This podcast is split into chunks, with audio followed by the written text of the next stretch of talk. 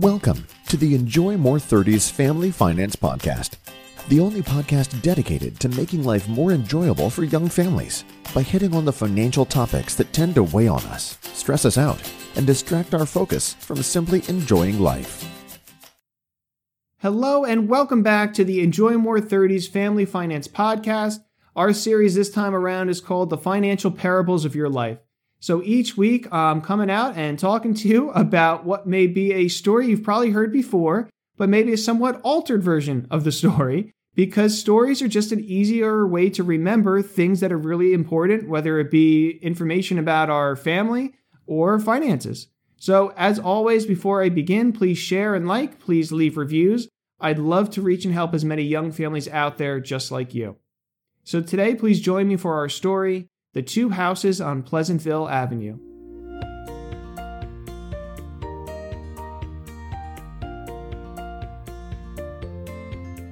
Identical twins Johnny and Jimmy Smith had just sold their parents' home and received an equal share. They were both about to move into identical houses on Pleasantville Avenue, having both obtained identical jobs at a factory just down the road. Johnny said to his brother, isn't it fortunate we received just enough to buy our houses? Jimmy replied, Well, I decided not to buy my home outright. Not buy your home outright? Ha! You must enjoy paying interest for no reason. You always were the fool between us. As his brother was clearly not looking for much of a discussion on the matter, Jimmy simply replied, You may be right, so we will see. Some time passed and the factory was unexpectedly shut down. Johnny and Jimmy both lost their jobs. What are we going to do? shouted Johnny.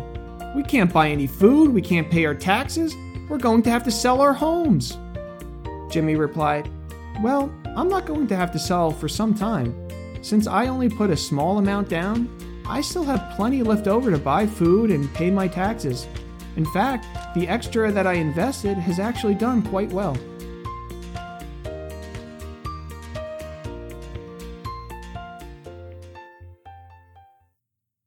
Most people out there make their decisions based upon the things that they've learned up to this point in time in their lives.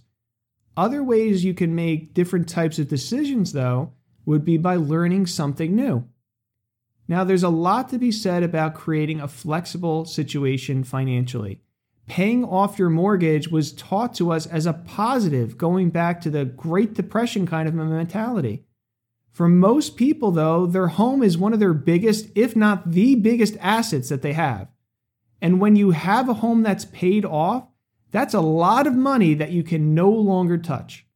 Taking out a mortgage, which is obviously not wanted to begin with in a situation where somebody tried to pay off their house, and it's not even a possibility if you've lost your job, or selling the home are the only ways of accessing the money when the home is paid off a mortgage, or selling it. That's it.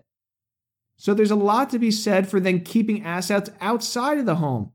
Maybe Jimmy from the story would eventually have to sell his home, but he would not be put into a forced duress situation like his brother Johnny was. And depending on mortgage rates at any specific time, the last few decades have shown historically low interest rates. So funds invested outside the home may have the opportunity to grow much more than the interest rate being paid out on the mortgage, especially if it's a tax deductible interest charge for your situation. So I'm not saying this will 100% make sense across the board for everyone, but it also never hurts to maybe learn something new. So thanks for tuning in today and join us for next week's story The Crow and the Pitcher. I hope you enjoyed today's story. Please remember to review and share for others and if you need any help, don't hesitate in reaching out. I probably have helped someone just like you. Until next week, thanks for joining me today, and I look forward to connecting with you again soon. The conversations on this show are Joe's opinions and provided for general information purposes only. They do not constitute accounting, legal, tax, or other professional advice for your specific situation you should always seek appropriate advice from a financial advisor, accountant, lawyer, or other professional before acting upon any content or information found here first. Joe is affiliated with New Horizons Wealth Management LLC, a branch office of TFS Securities Inc. and TFS Advisory Services, an SEC registered investment advisor, member FINRA/SIPC.